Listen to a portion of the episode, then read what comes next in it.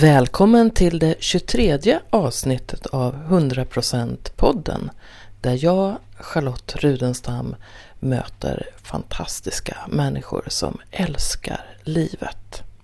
Och den person som du ska få möta idag började jag lägga märke till på Instagram för sådär ett år sedan. Hon drev nämligen projektet En snippa om dagen.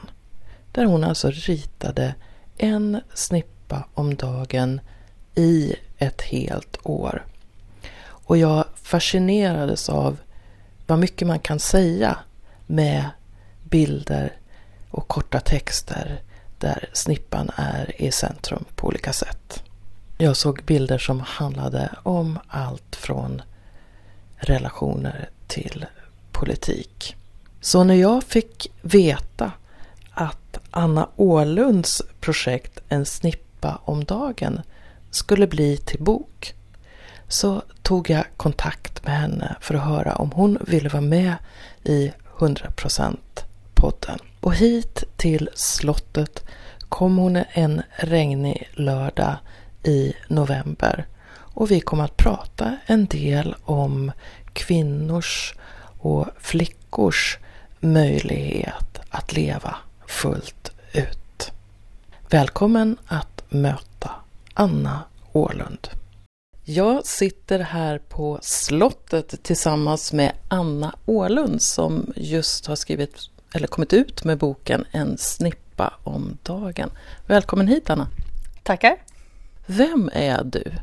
Uh, världens svåraste fråga tycker jag. Uh, jag, är, uh, jag är tecknare, konstnär. Ja. Vad, vad är det som får dig att gå upp på morgonen? Rent konkret är det mina barn som klättrar på mig. Men det är också mina barn eftersom eh, mer liksom eh, andlig mening så är det också mina barn för de eh, är fantastiska. Jag tycker det är mycket i livet som jag tycker är värt att kliva upp för. Ja, min familj. Mm. Rita är roligt. Jag är också lärare, det är också roligt att vara. Det mesta i livet är värt att kliva upp för. Finns det något särskilt som engagerar dig mer just nu? Det är ju en tid av liksom, det känns som att det är liksom mycket som är på gång i världen. Klimatfrågor och eh, flyktingkatastrofer och någon slags sexistisk backlash och eh, allmän eh, märklig politisk stämning. Och samtidigt som att det är liksom mycket katastrofer och liksom dåliga grejer så känns det som att det också liksom är en stark framåtrörelse och förändringskraft hos människor. Om vi börjar med den där sexistiska backlashen, hur, hur ser den ut i dina ögon? Jag tror att vi på många sätt har kommit så pass långt att vi börjar ta vissa saker för givet. Så vi tror att det, det ska vara som det är. Eller att, det liksom, att vi har fått det här gratis. Liksom, att det inte är någonting som...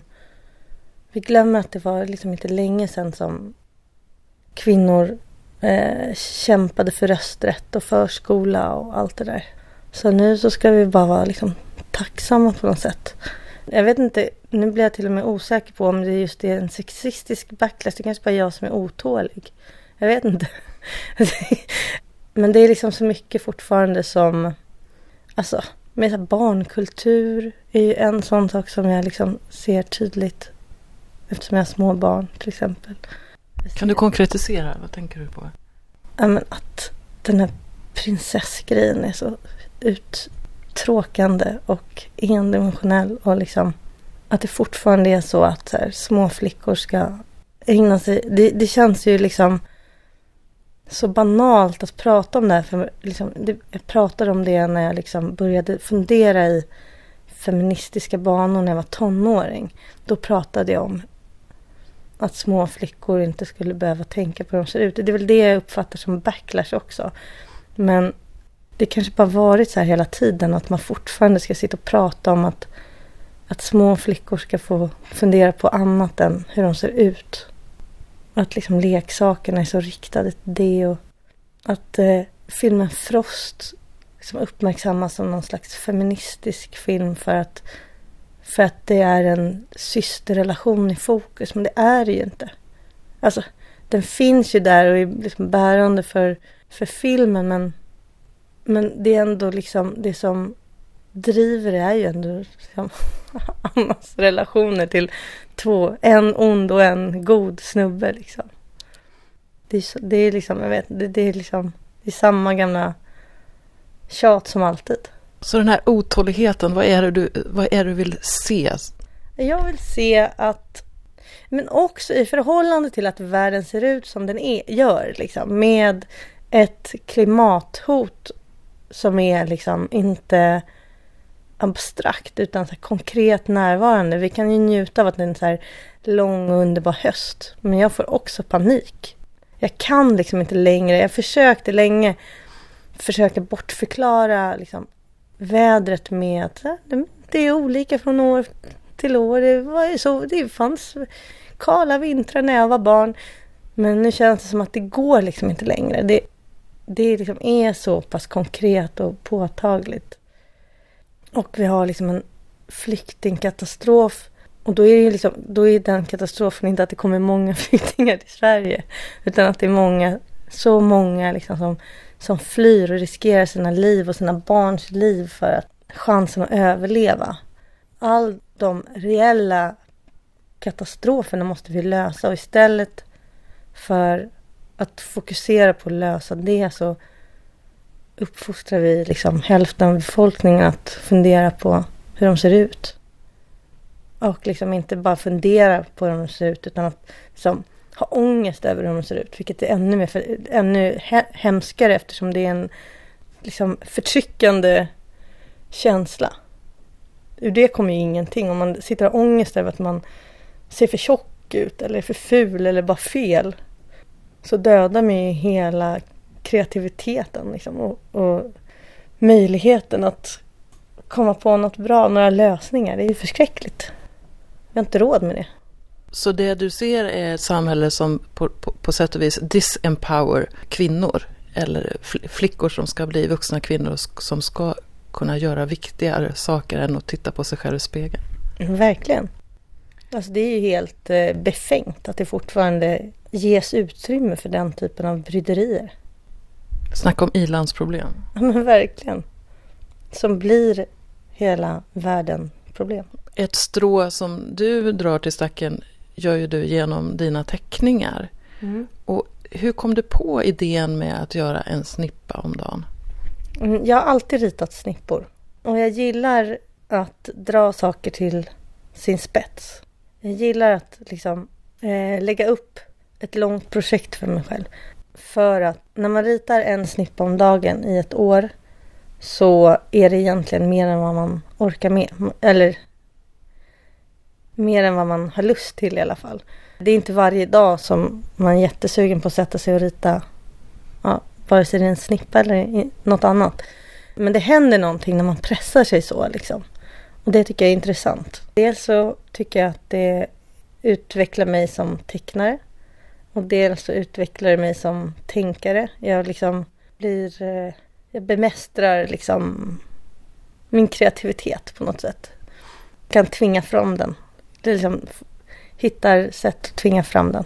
Vilket jag tycker är bra och intressant och kul. Och sen tycker jag att det är intressant med sin...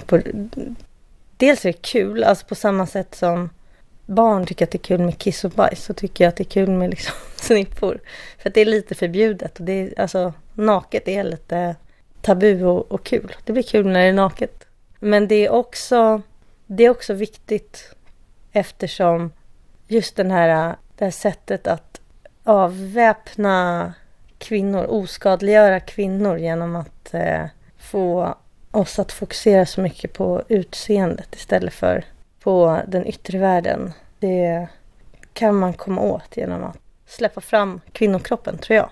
Jag tänker på eh, Freuds begrepp libido. Och det är, inte, det är inte bara sexualitet, även om det ryms där också, utan någon allmän livskraft. Och om man lägger locket på och liksom tabubelägger och stänger av livskraften hos kvinnor så berövar man ju mänskligheten massa energi som skulle kunna användas till att lösa riktiga problem. Har du läst Naomi Wolfs uh, Vagina A New Biography? Nej. Där pratar hon om forskning som, som visar klart det här sambandet mellan om man gör illa kvinnor sexuellt så, så minskar deras kreativitet. Mm. Perfekt. Jag ska läsa den så kommer jag få ännu mer vatten på min kvarn. Det kommer du, jag lovar. Mm.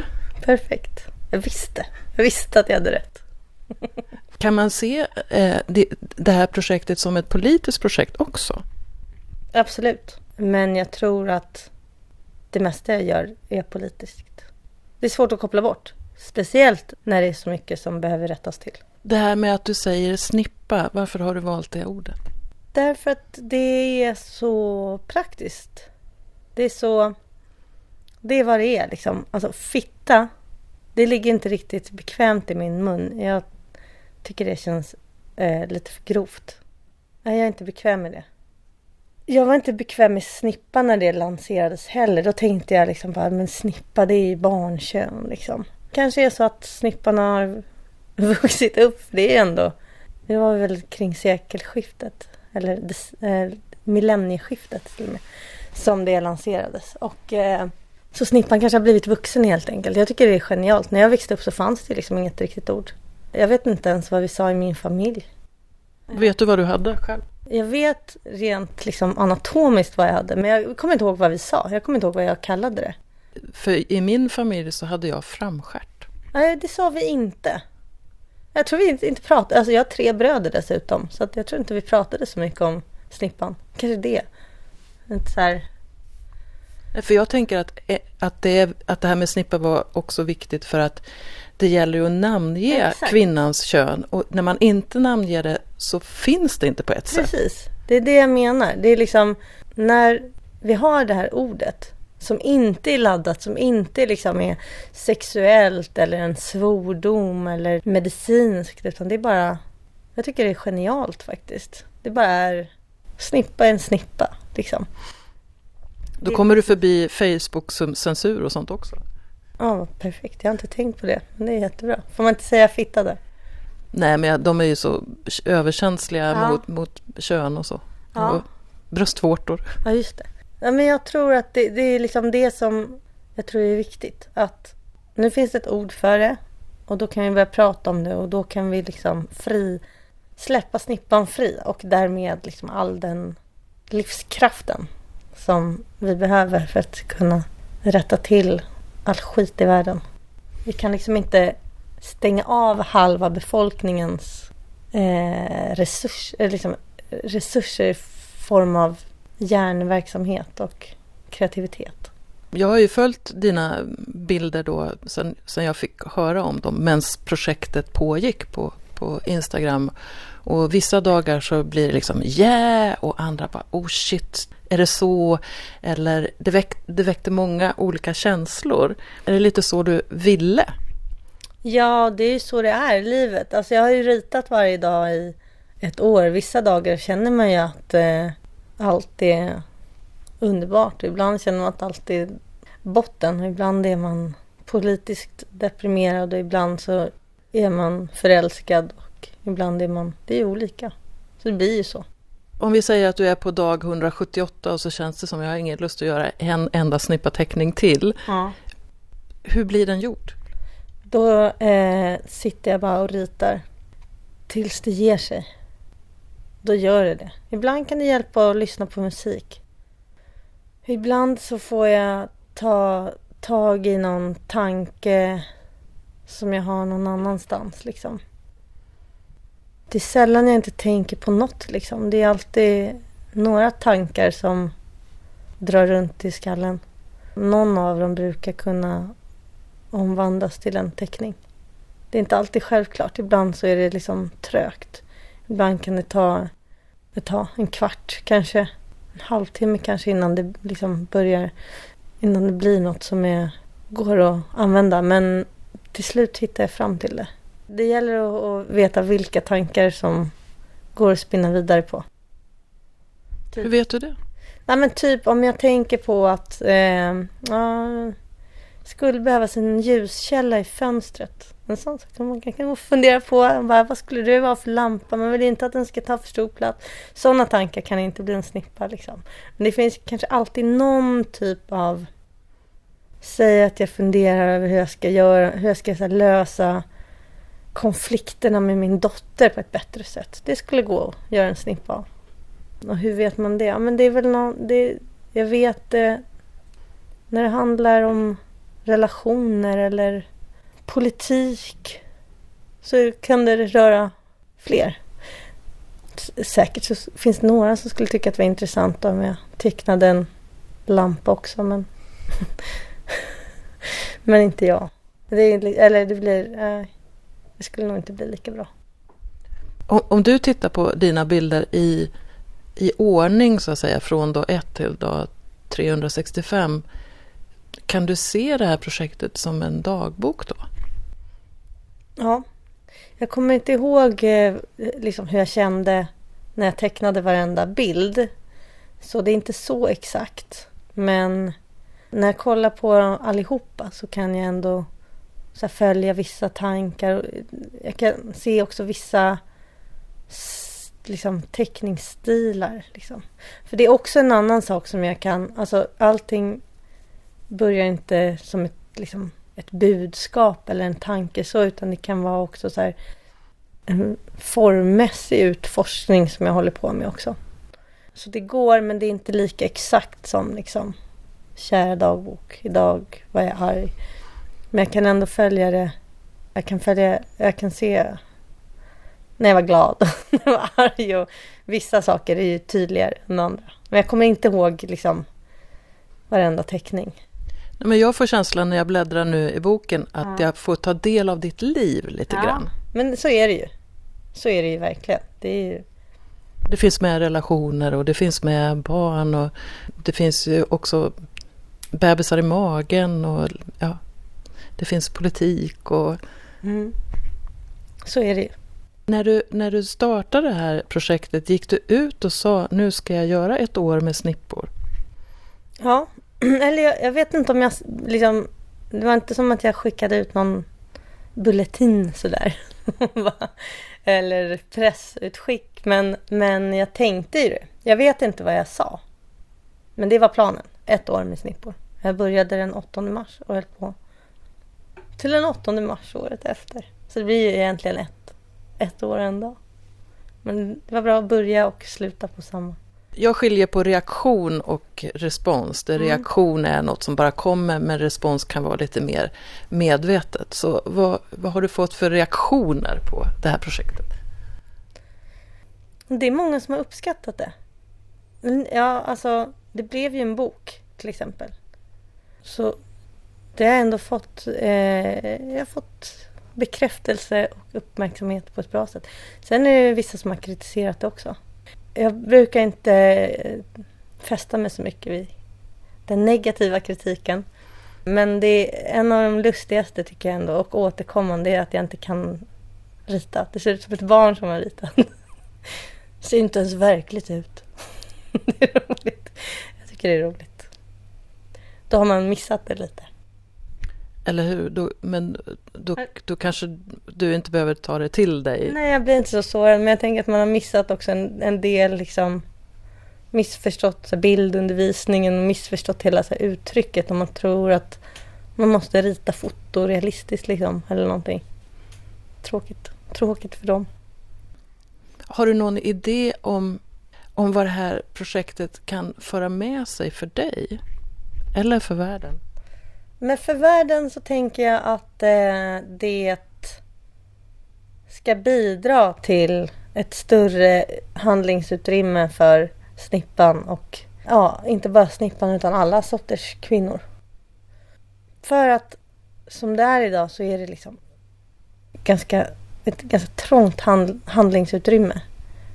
Kvinnor tillåts inte vara liksom roliga på samma sätt som män. Det, det är liksom så mycket fokus på att kvinnor ska vara liksom inte för gamla, inte för tjocka, inte för arga, inte för eh, gåpåiga. Liksom allt blir fel så, så fort en kvinna tar plats egentligen. Så jag försöker på det här sättet liksom göra handlingsutrymmet lite, lite större. Har du gjort, eller gör du handlingsutrymmet stark, större för dig själv också känner du? Jag har alltid försökt göra det. Jag har aldrig riktigt funnit mig i begränsningarna. Hur, hur, hur har det sett ut konkret? Har du stått på några barrikader eller så? Ja, det har jag väl också gjort. Men rent liksom personligt så har jag liksom kanske låtit för mycket och sådana saker.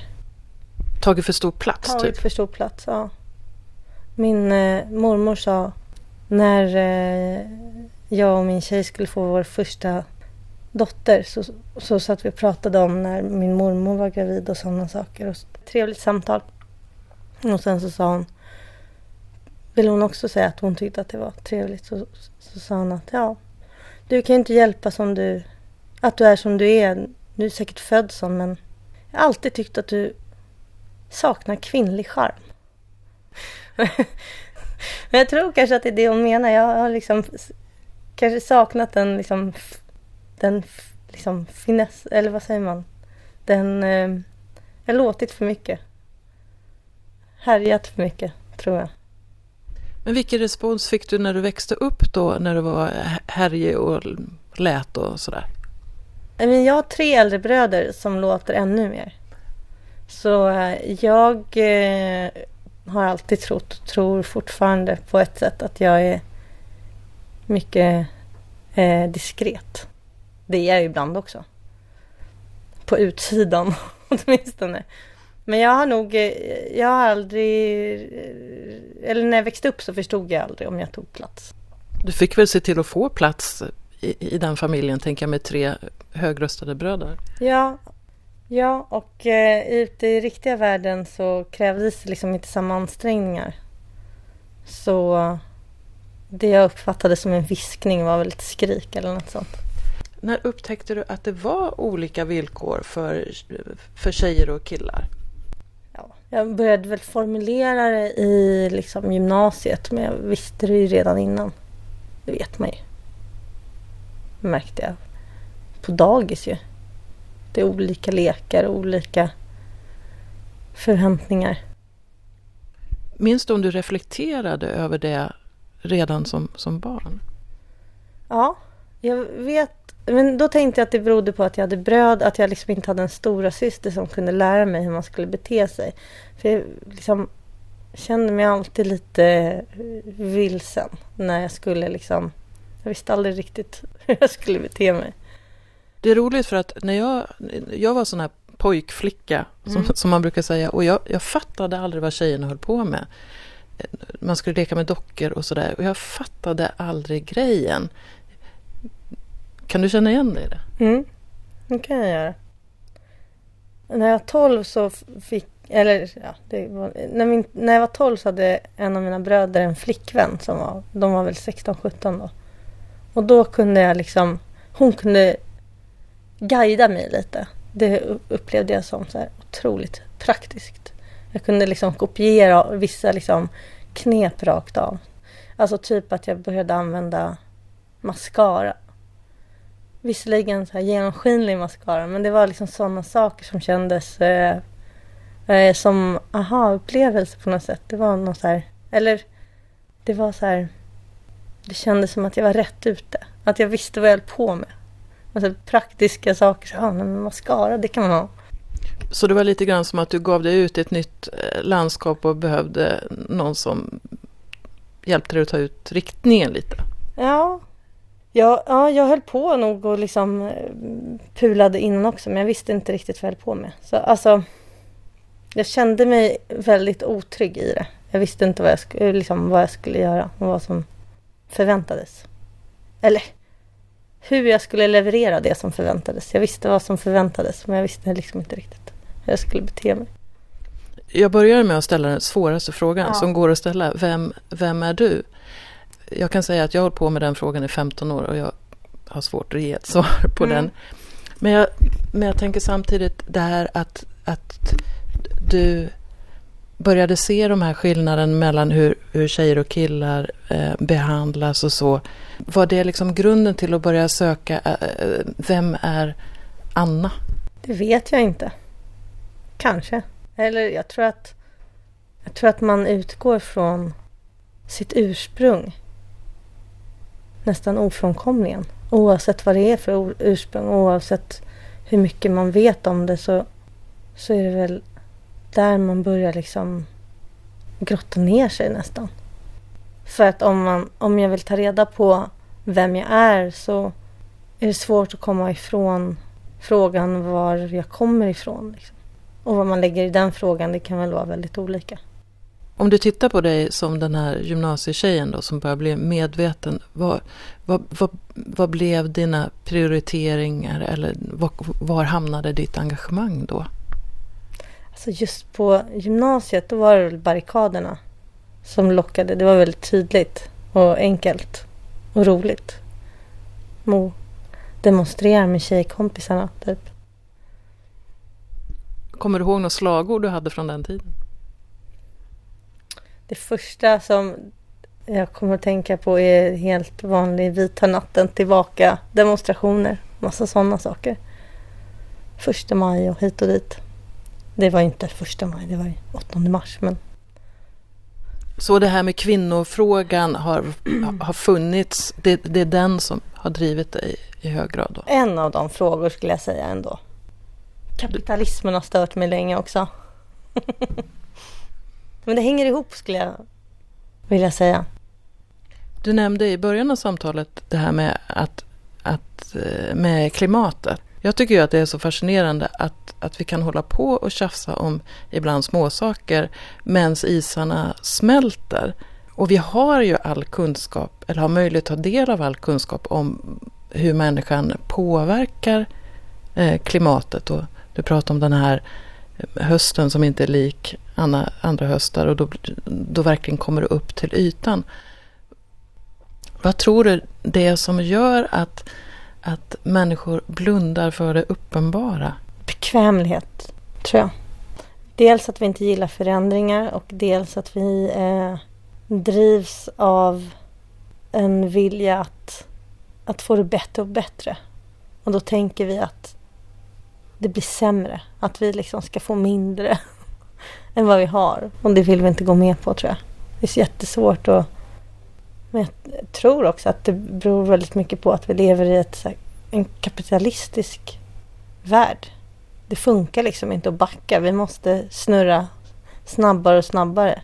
En av mina bilder är att, att det är som att mänskligheten befinner sig i en, eh, en bil med en kraftig motor och kör rätt in mot en bergvägg och sen bara, ja men vi har det fint i bilen och sen bara snart kommer kraschen.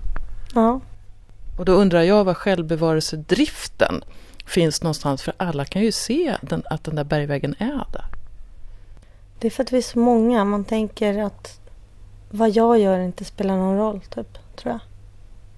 Vi väntar på att någon annan ska ta ansvaret. Och hur ser du på det? Jag väntar också på att någon annan ska ta ansvaret men jag gör vad jag kan under tiden. Eller det där med att göra vad man kan är svårt. Det gör jag inte. Jag skulle kunna göra ännu mer. Det kan ju alla.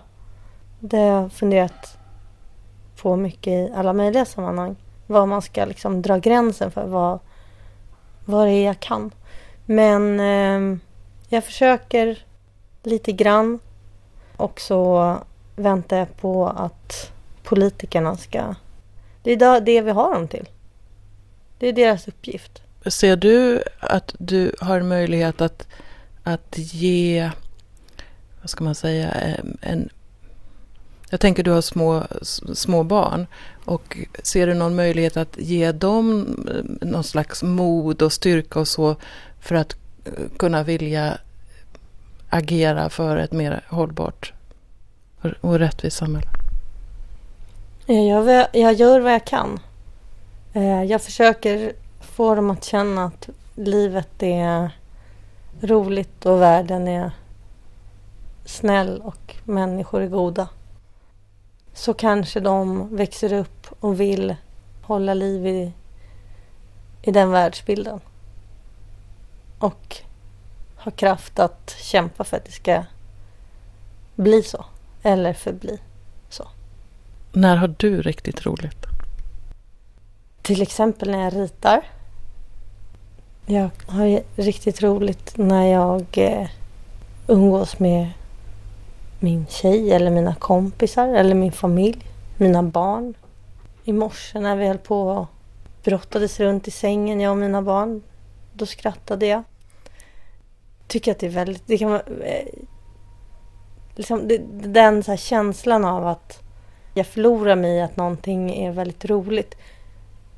Det är väl när jag tecknar eller spelar basket. Vilket jag gör för sällan på grund av en besvärlig handskada. Eller hänger med mina barn.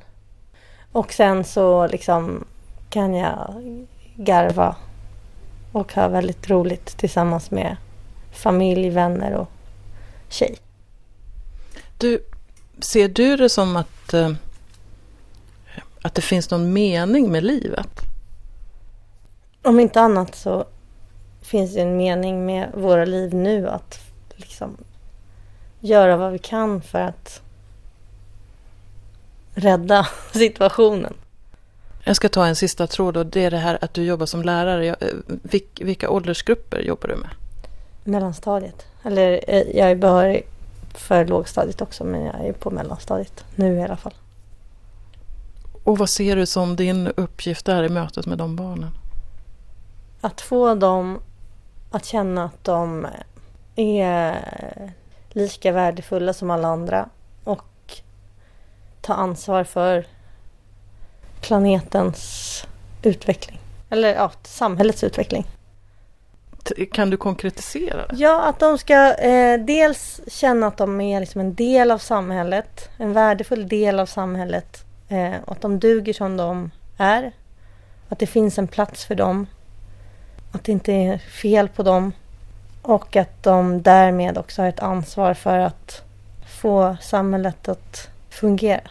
Du har ju gjort ett eh, flera årslånga projekt. Mm. Och om vi tänker oss att någon som lyssnar skulle vilja göra något som är uthålligt mm. för sig själv. Kan du ge några tips på vägen? Vad, vad kan vara bra att tänka på? Att inte göra det så komplicerat för sig. Jag tror att enkla idéer ofta är de bästa. Ofta förstörs idéer genom att de kompliceras. Man vill ha in för mycket i en och samma idé. Det blir en bättre och renodlare för allting växer ändå. Så det är bra att börja litet och eh, tydligt. Att man har en liksom idé som i princip kan uttryckas med en mening. Och sen att man är sträng mot sig. Och inte börjar göra ursäkter. Och, ja, nu är jag faktiskt lite trött och jag kan göra dubbelt imorgon. Det är bara, då får man sträng och hålla ut. Vad härligt. Det ska bli roligt att höra om det är några som inspireras till att sätta igång, kanske inte årslånga men det kan ju vara andra längder på, på projekt. Det skulle vara roligt att höra om. Tack snälla Anna Ålund för att du kom hit till slottet den här lite regniga novemberdagen. Tack själv. Jag tycker att det här som Anna Ålund säger om att, att skapa projekt och att göra dem enkla. Om det är någonting som du tänker dig att göra varje dag under en tid, att det är väldigt smart och också ett framgångsrecept. För ju krångligare man gör det, desto lättare är det att hitta sätt att smita ur projektet. Så finns det någonting som ditt hjärta pratar om, någonting som du vill lyfta fram, någonting som känns viktigt och enkelt och kraftfullt för dig. Gör någonting som Anna Ålund. Det kanske inte är en snippa om dagen. Det kanske är något helt annat. Jag är nyfiken på vad Annas uthållighet och engagemang och, och, och kärlek, vad den väcker i dig. Berätta gärna för mig. Jag är glad att du tillhör de som lyssnar på 100% podden. Det här är verkligen ett hjärteprojekt för mig. Och jag är så tacksam över de personer som jag får möta. De berättelser jag får höra, de samtal som jag får. Och min tanke är att det här ska vara ett uthålligt projekt. Så därför är jag glad om du vill berätta om det för fler. Och nu närmar det sig ju också jul. Kanske du behöver en bok för att stärka dig och din vilja till, till kärlek och leva sant. Titta gärna på min bok 100% Charlotte. Ta ditt inre ledarskap. För i den har du möjlighet att både reflektera över skuggorna i dig och ljuset i dig och det som finns mittemellan. Och köper du boken direkt av mig så kan jag skicka en liten hälsning i den också om du önskar. Och du, vem är den enda personen du med säkerhet kommer att leva med i resten av ditt liv? Mm. Var snäll mot dig.